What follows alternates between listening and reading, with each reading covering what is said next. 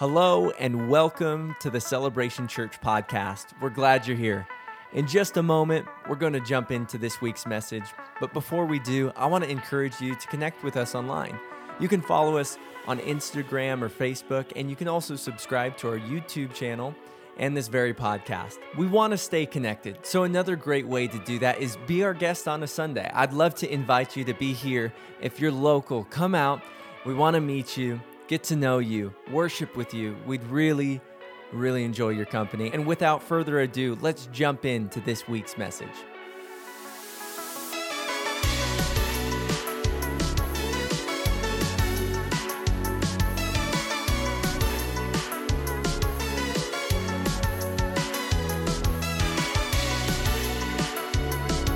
Hey, it's, it's good to see you guys today. It is cold out there, isn't it? I love it when it gets cold in Nampa because you can just smell that beet factory so well. like that, for some of us, that thing smells like, like uh, roasted peanut butter. Sometimes it smells like an outhouse that's been kicked over. And for some of you, it smells like money. You know what I'm saying? but uh, it's this is this is cold in Idaho. It smells. Um, hey, um, do you remember when uh, like that that, uh, that first first day of school when you would go in as a new kid? I I, um, I moved around a few times as a kid when I in elementary school and then up into junior high. Um, in high school, and, and then uh, we just moved a lot. We, my parents, uh, they pastored small churches, is what they did, and um, so I, so I got to see firsthand what, again, sacrifice and commitment looked like. But what that meant for me a lot was I, I moved from school to school. Anybody else ever, like, we weren't military, but we moved a lot? Anybody? Um, and I remember, like, every time you'd go into, like, a new school setting, you would have lunch and you show, show up for lunch. This would happen in the classrooms, but it also happened in lunch where you'd show up like with your tray. You remember the, you remember the tray, the little orange or red tray, you know? Uh, uh, and, and you grab the tray and you have your little box milk on there. And, and you'll walk into the lunchroom and especially when it's a new, new school, you're trying to figure out where to sit. You walk in and you're just like, you're looking for somebody, hoping somebody will look at you and invite you to, but, but you're trying to find, trying to find an open, you're not trying to find like an empty table with one person at it. Like that, there's a reason there's only one, you know what I mean? Like you want, you want to be at a table where there's like, it's half, half full. Uh, and, and there'd always be that kid. You'd, you'd, be walking along with your tray looking for a seat. You'd see some seats that are open with some, some kids that look like you might get along with them. And you go to sit down and there's that kid says, seat taken. You remember that kid? Like seat taken. They would do the same thing on the school bus. Remember, you get on the school bus, and, and as, as, you're walking into the school bus, they would, you'd be, again, you'd be looking for, you don't want to be the kid, you don't want to sit alone. You don't want to sit alone. You want to sit like with somebody, but you, you don't want to, you got to you got to make friends. So you got to be with somebody, but not a, and, and there would always be that kid to be like, seat taken. And some of you were that kid, and you have time to repent right now.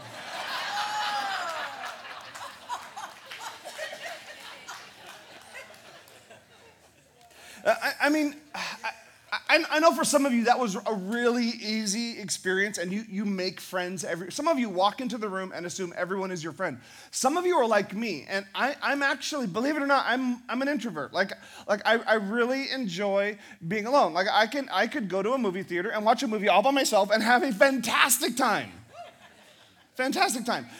And, and it was always this daunting experience walking into a new environment whether it was a school bus, whether it was a, a classroom, even, although they, they typically like assign the seats, right? And, um, or, or into a lunchroom. And, and there's always that person that just, seats taken, seats taken, you need to look somewhere else. This, this seat is taken. I remember that the same experience even uh, and when, when I went on to like college and stuff, like there, would, there would be moments where there would be, you know, you walk into a, a, a dining area and, and there would be somebody, like you're grown ups now, you're beyond this, but there's a, a seat's taken.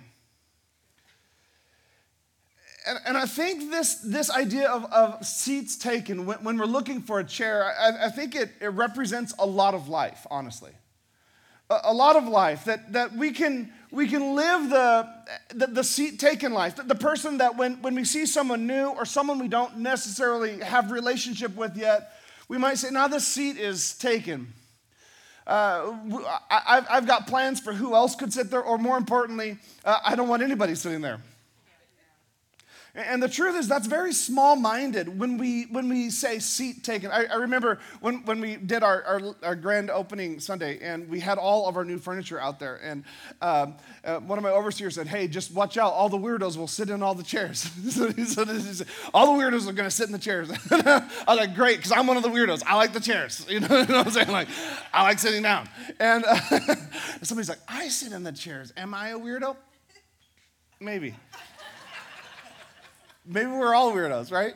But, but there's always those moments when you walk into a space and there's some people sitting down and you, you go to sit down and, and you, you don't know whether you're welcome or not.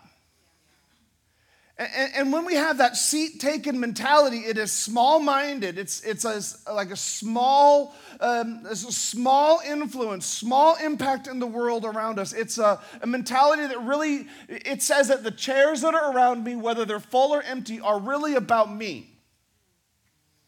Or we can live with an open heart, a big heart, welcoming other people to, to be among us, to be around us, to, to have a chair on the bus next to us, to, to find a seat in the lunchroom next to us. It's, it's a heart that's filled with abundance. It's, it's a heart that, that says, How can I add seats to the table of my life? A, a heart of great impact. It's a heart of, of legacy. So we either the people that say seat taken, or we're the people that say take a seat. We're one or the other. And, and, the, and the truth is that at the end of our life, we will all be remembered for something. And so, my question is what are you doing now that will establish what you will be remembered for then? Will you have a seat taken mentality or will you have a come and sit with me mentality? I just want to be somebody, and I want this church to be the kind of church that is big hearted I want our lives to count. Uh, I, I want people to know that, that you matter to God more than my preferences matter to me. We want to be the kind of place where people, we're continually making room for more people, a place of impact, and a place of real life change. in the Bible, there's this, this story that I think exemplifies this idea. It's just a simple story. It's, it's kind of just right in the middle of the life of King David. King David was, uh, in, in the life of Israel, still is considered the greatest king to have ever lived. In fact, if you look at the Israeli flag, the, the star that is on the flag, it, it represents him. It's called the Star of David, King David. Uh, it's really neat. We've, we've found the ruins of his old city. They're, they're right there in, in Jerusalem. It's called the City of David. In fact, the the, the oldest known toilet in the world is in, is in King David's palace. Uh, I, I, saw somebody, t- uh, they, they took a picture of his area, his deal, and they posted it online, and, and I circled the toilet. I said, Did you know that this is a toilet? like, it looks like a rock, but it's not. and, and, David lived a, he lived a very interesting life because God had brought a king to, to lead the people of Israel. His name was Saul. And Saul led them, but he wasn't somebody who was faithful to God. Can I just tell you, we need leaders that are faithful to God. We need leaders that are faithful to God in the church. We need leaders that are faithful to God in the city. We need leaders that are faithful to God in business. We need leaders in politics who are faithful to God. And so David David was brought by God to, uh, to lead the kingdom of Israel after King Saul. And that relationship was strained, to say the least. Uh, uh, uh, Saul was somebody who didn't like David, didn't appreciate that David was overtaking his reign, that people were recognizing the hand of God on David's life. In fact, Saul, on many occasions, tried to kill David. He, he, he, put a lot of energy into taking David down.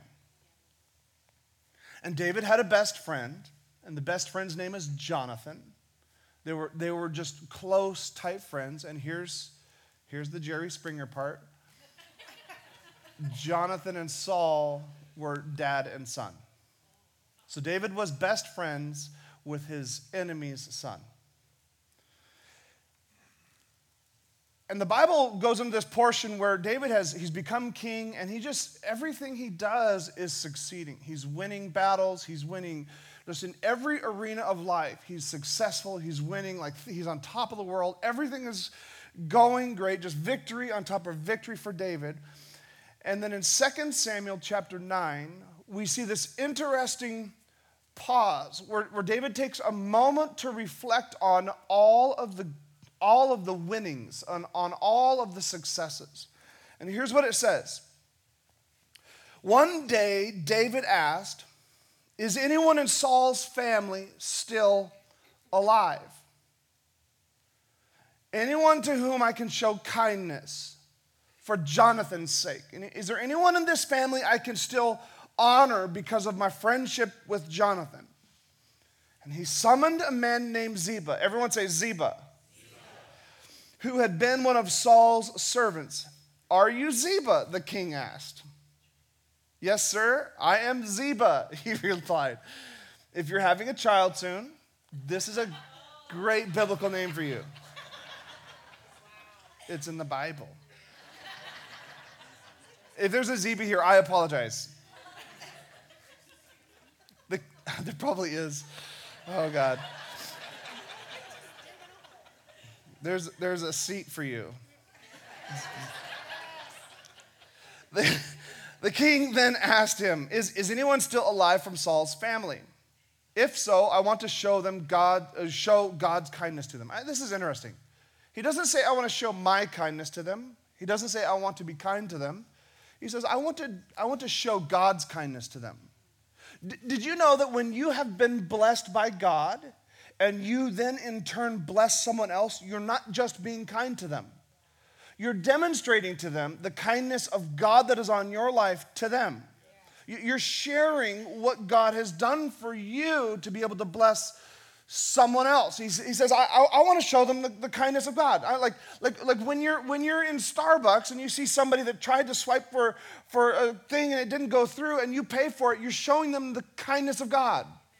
Like when you see a single mom at the gas pump and she can cover it, but you still cover it anyway just because you know being a single mom is one of the hardest things on the planet, that's showing the kindness of God. That's not being a kind person.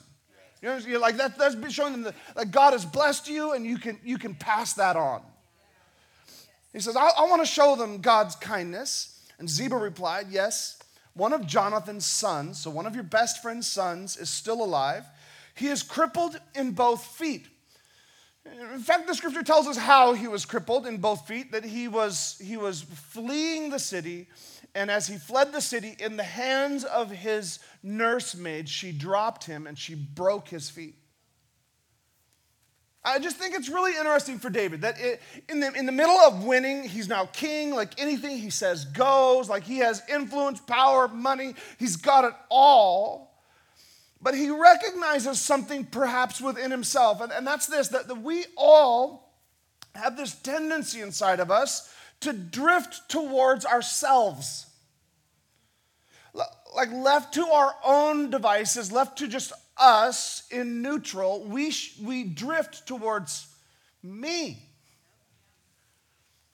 What about me? Like, what about my feelings? What about my thoughts? What about my money? What about my day? Like, I can prove it to you. Like, the last time you got a selfie with somebody, you probably said, Let me look.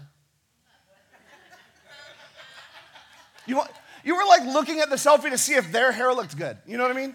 Like, you weren't seeing if, like, if, if their dress was flattering on them. You were looking to see if you looked good in a selfie because we all tend to really care about ourselves. It's our natural trend. It's, it's this self preservation, self indulgence, self aggrandizement, self just building up of ourself. Me, mine, what do I get out of this situation? In fact, I would say this an indicator that we are shifting towards ourself is if we hear ourselves in the back of our mind asking this question, what benefit do I get from this? What, what does this benefit me? When someone invites you to a small group and your question is, How does this benefit me? You're shifting towards self. When, when, when someone asks you to get into discipleship and go through the following God class, you say, How does this benefit me? Well, it does benefit you, I promise. But the question, what does it benefit me, is a shift towards self. When somebody like Clark and Abby get up here and talk about giving on a legacy Sunday, and you say, Well, how does it benefit me? Do, do, I, do I get a house?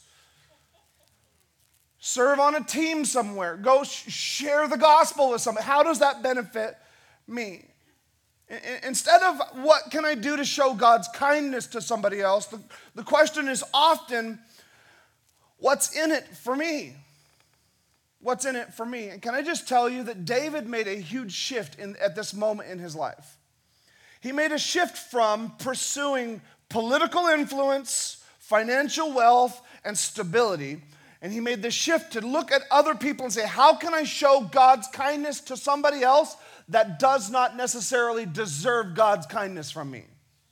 Who can I bless rather than who can bless me? The Bible says that if we seek first the kingdom of God and his righteousness, all those other things that we're looking for, they will be added to us.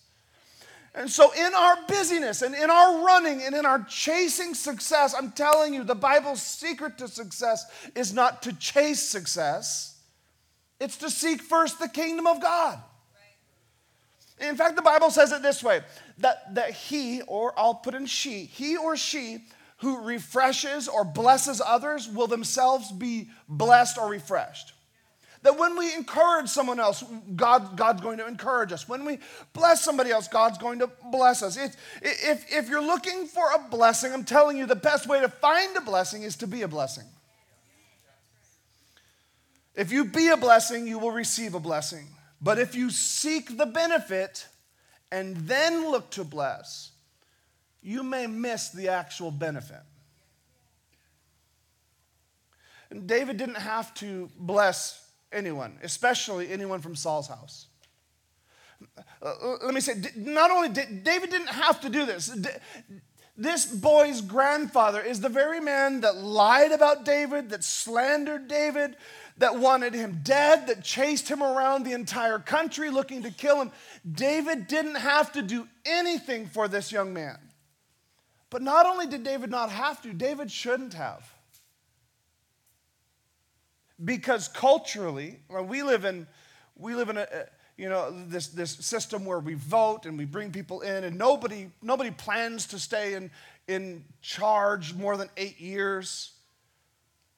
But in their day and age, we're talking about a monarchy where the rule of law is essentially when a new person is established as the leader, your next move, whether you want to or not, must be to kill everyone who has bloodlines to the, the previous leader. And the reason they would do that is to eliminate any, any question as to le- legitimacy of your rule. So David should have, he didn't need to do anything for, for Saul's uh, grandson. Not only, not only did, he, did he not have to bless him, he shouldn't have blessed him. Let me say, like the natural bend of our heart is towards our, ourselves, but David recognizes that if, if God has blessed me, he's, he's blessed me so I can be a blessing to others specifically the least likely for me to bless. Instead of having a life that drifts towards self, we should be people that, that ask the question. The very first question should be how can I be a blessing to them? How can I, how can I bless someone else?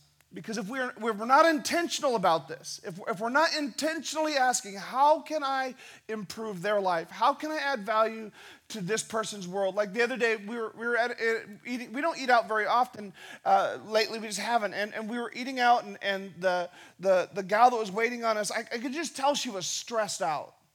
And she wasn't like on her A game. You know what I mean? Like sometimes you have great service, and sometimes not so much. This was not so much but I could just sense on her that there was like a lot of stress, a lot of pressure. And can I just tell you, uh, in that moment, we have a choice to either say, Well, what do I get out of this? Because I'm about to call the manager to make sure I get mine. Or have the choice to say, how, how can I bless this person because she's clearly stressed out? And if we're not intentional, we will miss the moments to bless other people. It, like, like there are moments that God establishes in our life for us to bless others, and if you're not looking for it, you'll miss it. That moment to go on an outreach event with the church, and, and you're like, no, it was really about me. I wanted to make sure it was all about me, and you're gonna miss the moment, that moment to share the gospel with a person sitting in, you know, grocery outlet, and, and you're like, no, it was all about, you'll miss the moments if it's about you. This legacy offering that is coming up, if it's all about you, you will miss the moment to be part of a miracle. Like, like I'm just saying, like when, when we go, go to moments like legacy and we, we collectively, we all give above and beyond what we typically give. It, it, it, it's a moment where we can either ask, What benefit do I get out of this? Or how can I bless? It's interesting. This, this verse goes on in verse 4. It says this Where is he? the king asked. In Lodabar, Ziba told him. I, I love Ziba, that's a great name. at, the, at the home of Machir, son of Ammiel.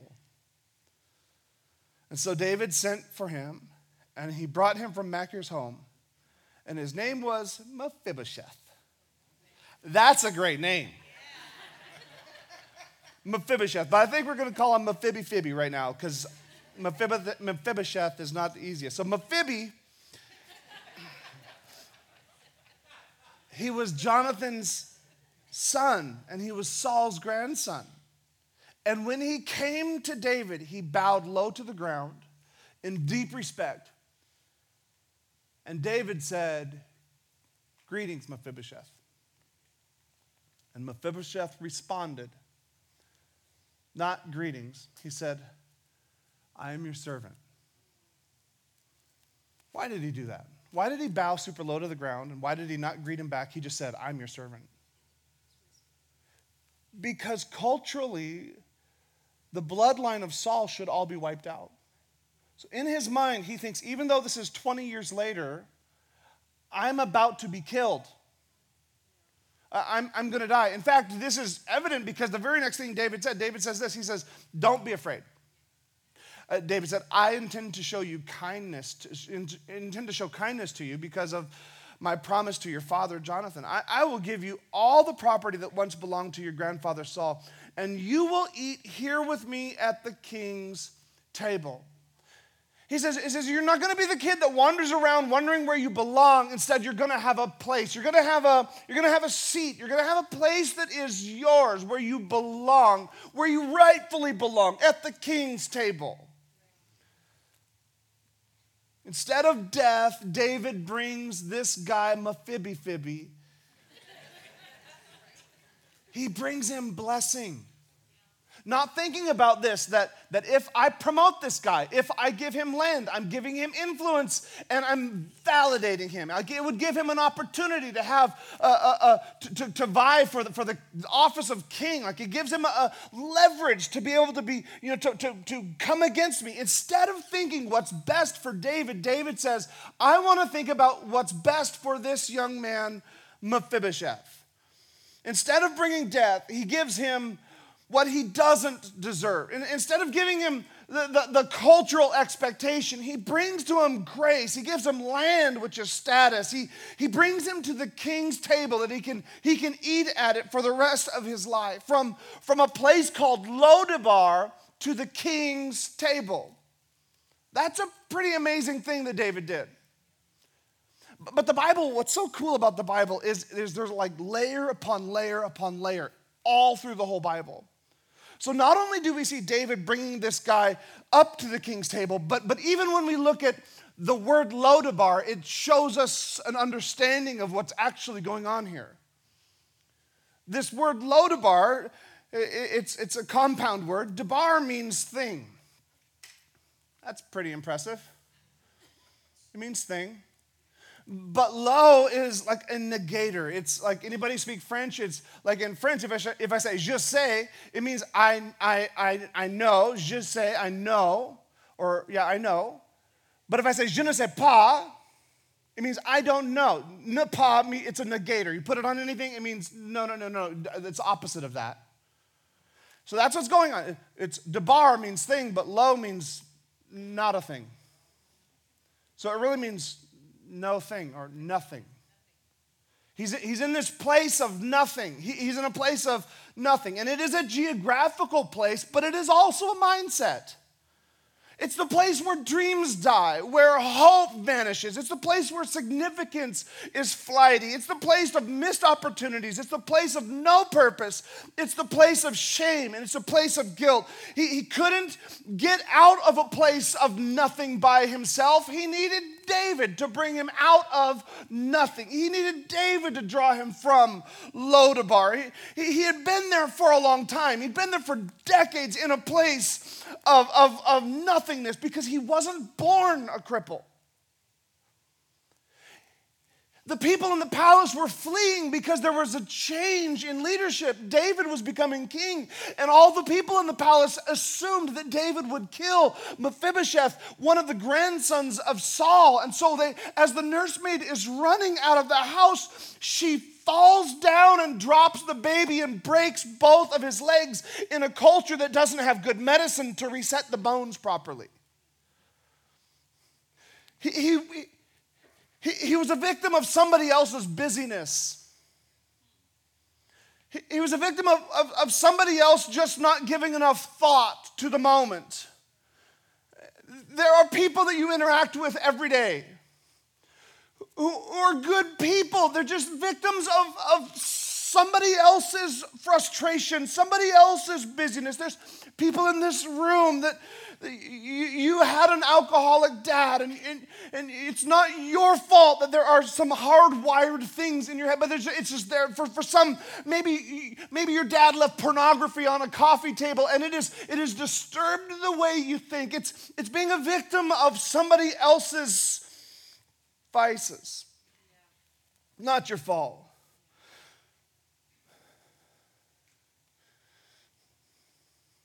Because Mephibosheth is not defined by what happened to him.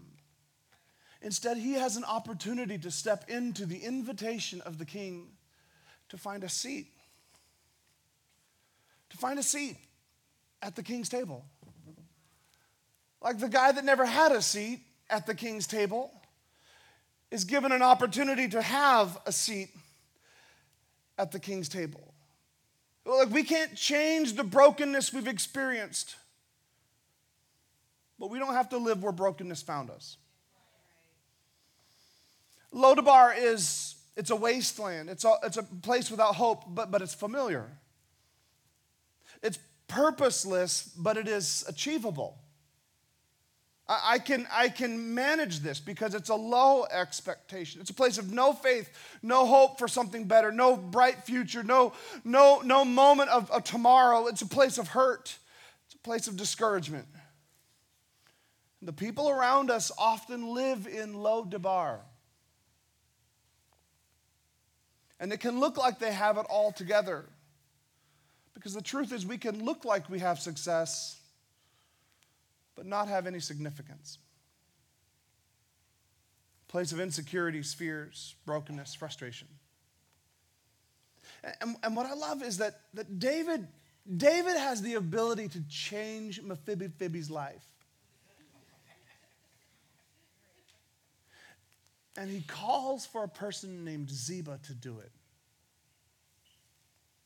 Ziba calls on Mephibosheth on behalf of David. Like Mephibosheth's brokenness is over at the seat of the king. Like, like he, he's given land so he can begin to build a better future. He's, he has a, a seat at the table so he has a voice and he's known and he's, he's a part of the community. But like, like he, he's been, been raised from so much that he had lost. He's no longer in a place called Lodabar, no longer in a place of nothing, but now he's forever at the seat at the king's table.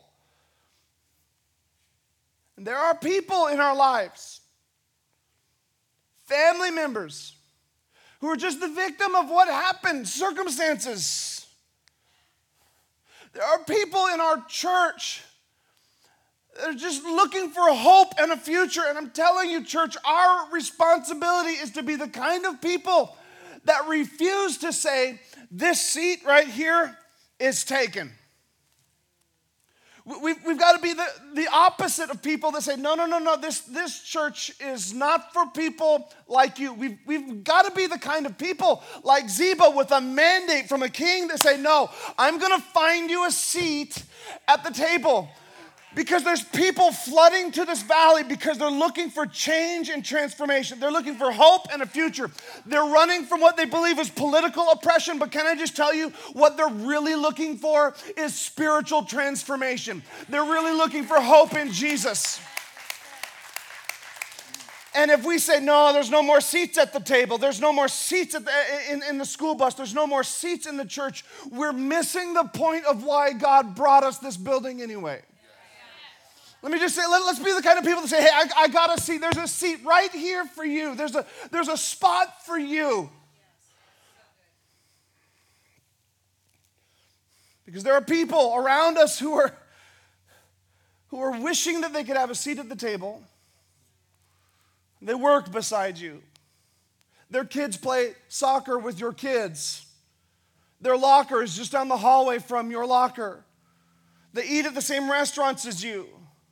They, they even attend the same church as you, but they just don't know that they have a seat yet. And I'm saying, church, we've got to be like a Ziba that recognizes that the king has a purpose, and his purpose is to bless people who are in Lodabar, people that are hopeless and looking for more. Can we be the kind of people that search out the Mephibosheths and find them a seat? Because there's an invitation at the king's table. David invites him. David chose, I'm going to bless this person first and I'll look for any benefit later. I'm, I'm going to I'm going to go ahead and I'm going to bless this person first. Church, we're getting ready in, in two weeks to do our legacy offering, which is how we as a church fund everything beyond like our operational expenses. And somebody right now, you're like, oh, I get it. This is all about money. Church just wants money. No, the church wants to reach people, and it takes resources to reach people. It takes resources to make impact. And, and, and, I just believe that there's a mandate from the king for us to make a difference. And I'm just calling you, like, let's, let's be the kind of people that say, no, we're gonna be, we're gonna be looking to create more seat, more space for more people. It's not about our benefit, it's about theirs. So don't, don't be the kind of people that in two weeks skip out.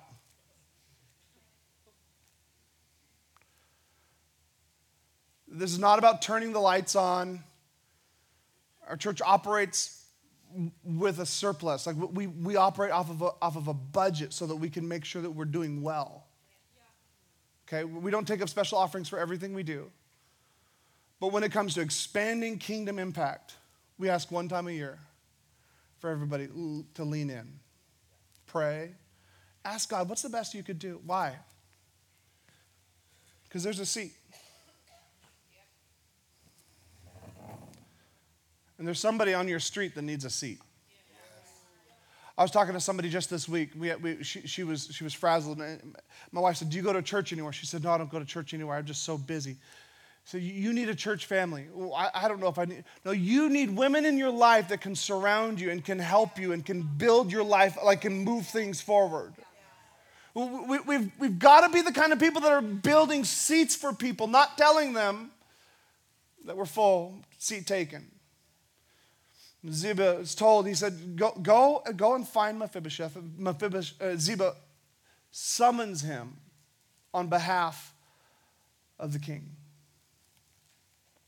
summons him on behalf of the king. I think sometimes what we do is we, um, we, we've all experienced, like if you're here, maybe you haven't. Some, some people here are, are not even believers, and I love that you're here, actually. Um, but for the believers in the room, like, I think we've all discovered that there's just such hope and healing like at the, at the seat with Jesus. Like it was when it was when I it was when I was invited by a Ziba. Somebody else decided to invest in me. Somebody else decided to encourage me. When I was discouraged and wanting to run from God, I had some people calling me on the phone like, You can't run far enough. We're just going to keep chasing you and hoping and praying that, that God's going to do a transformation. And I'm telling you, it, it worked. And what happens is you come back into a place like this and you're like, man, these, these seats are kind of kind of comfy. Honestly, they're pretty comfy. I see you sleeping back there. So why do you go to that church? Because I can sleep in the chairs. It's all right. We come, music's good, we find ourselves worshiping, enjoying, enjoying church, like the heart full, feeling good, like, man, this is amazing like this is really good. I, I, need to find a place where I can get involved. And so we like, we find a spot to, to serve and be a part of in the church. We, we you know, we, we maybe get into a, a group. And so we're, we're, we're in a group with other people. Like it, it's really, like, really things are, things are great.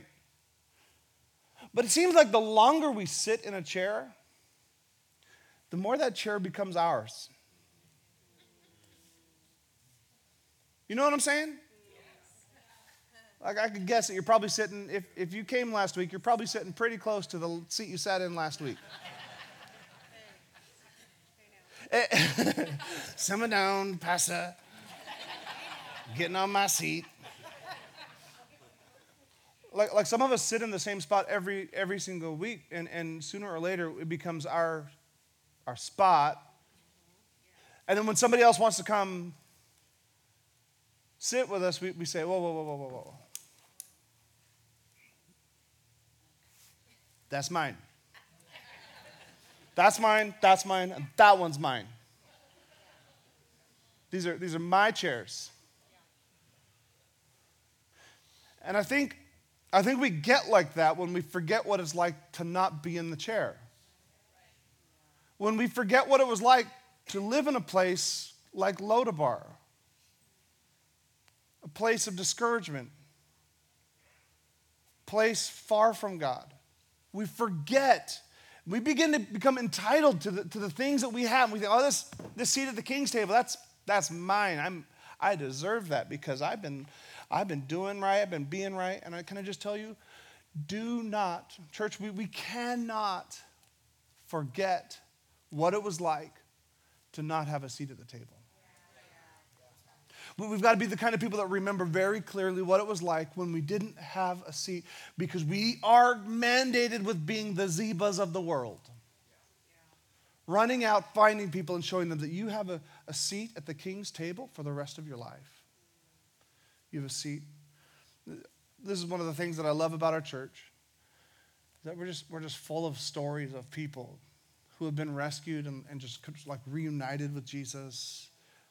People, people that have have lost hope in the church, lost hope in God. And they showed up, and someone said, Hey, there's a seat for you. You belong here. There's a space for you. Church, this legacy offering that we're getting ready to do, it's,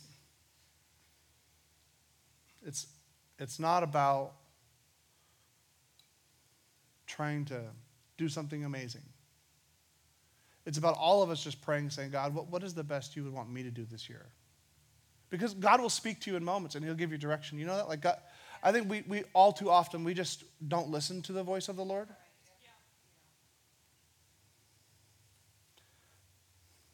Um, my wife was at a, at a, thrift store the other day, and this is yesterday. My wife loves the thrift. She, she's, I hate it it gives me diarrhea, okay? As soon as I walk in, I'm like, this reminds me of my childhood. I'm out. you know what I'm saying? Like I have I have dug enough toys out of a big pine box. I'm done. But she was in there, and uh, there was a family from I don't know where, but they were speaking Swahili, uh, a, a, um, a refugee family and they were, they were struggling, and the clerk was, was not being very helpful with them. because they had a voucher to be able to get a jacket for the kids, and they were wearing flip flops and t shirts. And the clerk didn't, wasn't, wasn't being helped. Like they, they weren't able to get the, the voucher because it was just, it wasn't the right things or whatever. And so Kim's like, I, we're getting you more than just a jacket for the child. Like we're getting you boots and we're getting you like come, come, come, come. I'm not saying she's amazing, but what I am saying is when she did that, other people in the line who probably wanted to stand up but didn't stand up started handing Kim cash saying, Hey, I want to be a part of this. Why? Because inside of all of us, there's a desire to be the kind of people that create space at the table.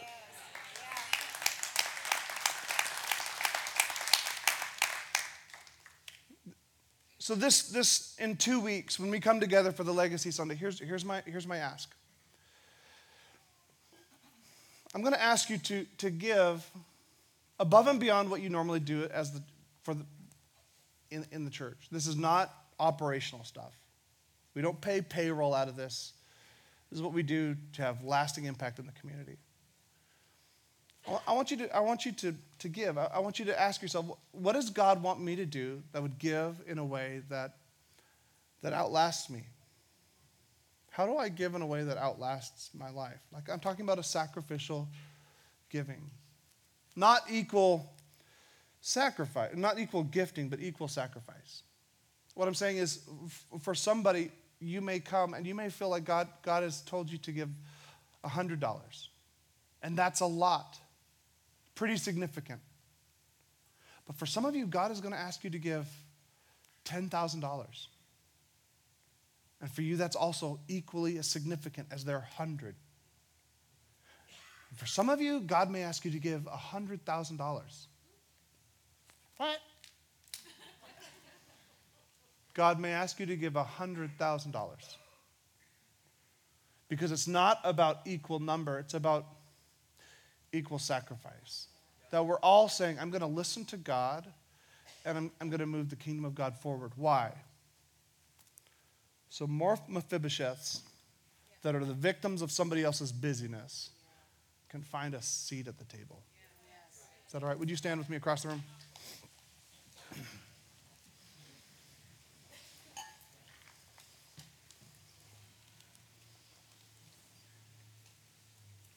If you're, um, if you're here and you're not a believer and you're like, I knew it, it really is all about money for them.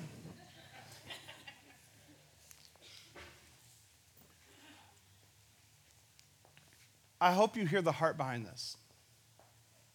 But we as a church, we, we believe that Jesus is the hope of the world. We really do. And by making a difference around the world with you know, helping, helping children in need and doing all the things that the church does. I hope you understand that every, every Christian that gives isn't, do, they're not doing it because they're being forced to. In fact, I would say this if you feel guilty to give, like you feel like you're being guilted to, please don't. Don't give. But, but I, hope, I hope what you hear is that Christians are not the kind of friends that just cheer you on. You know what I'm saying? It's one thing to cheer somebody on, it's another thing to write a check. It's one thing when your friend is starting a business and you're like, Yeah, I'm so proud of you. Can I get a discount? It's another thing to walk in there and pay full price and, and just get behind what your friend is doing. And that's how we are. We are like Ziba. If the Lord is reaching a lost world, we're in. We're in. So, in two weeks, as we come together, uh, honestly, the funnest Sunday we do all year. The funnest. Um, it will not be like any church service you have ever been in. Can I pray? God, I thank you that you, uh, you are not in the seat taking business. I'm so thankful that there's room for me. God, when I, when I was young and dumb and I walked away from you, you still created room for me. You created space for me. God, I will not tell people seat taken. But I will leverage my life, I'll leverage whatever I have to make a difference so that you can have more people at your table. Because you love them all. God, I pray that you would uh, that you would speak to us in this room. Lord, I pray for for those that intend to give. I pray that they would they would pray about it and they'd hear some direction on it. That it would challenge us and it would cement our feet into a trust in you. Because we love you, Lord. My next question is this. I'll just say this. If, if you're in the room and you feel like, man, I, I'm, uh, I'm kind of like a Mephibosheth in a place of Lodabar, in a place of nothing. In fact, Mephibosheth's name means abandoned.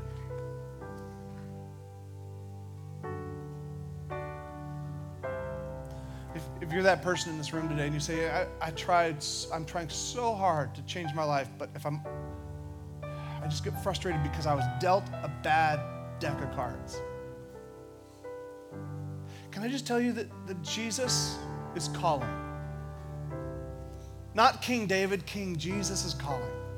And he's saying, There is room for you at the table. There's room for you. So how do I how do I come to Jesus? Here's how you do it. First thing we do is we, we repent. Repent means we turn away from anything that we think, do, or say that we know doesn't please God. And you don't need me to give you a list because you know what those things are.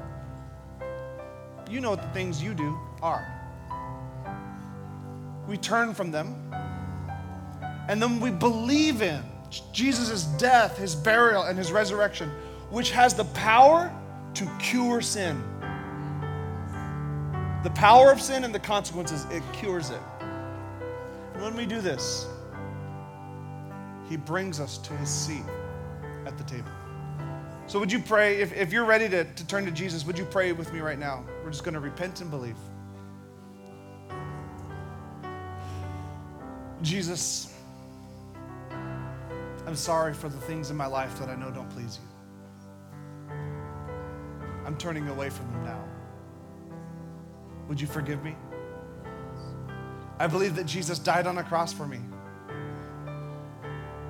that he was buried for three days, and then when he rose, he rose with all power over death, hell, and the grave. And more importantly, he gives me life more abundantly. So, right now, I'm placing all of my faith and all of my hope in Jesus Christ alone. Say these words Jesus, be the Lord of my life, and I will follow you every day that I live. Come on. If you just made that prayer for the very first time, or maybe it's been a long time, can you put a hand up so I can see where you are? Come on. Yeah, I see those hands. I see that. Come on, let's give them a hand. Come on. Let's worship and respond. Hey, I just want to say thank you again for tuning in to this week's podcast. If you want to learn more about Celebration Church, I'd encourage you to go to our website, www.thecelebration.church, to find out more. We love you guys, and let's continue to love God, love people, and change the world.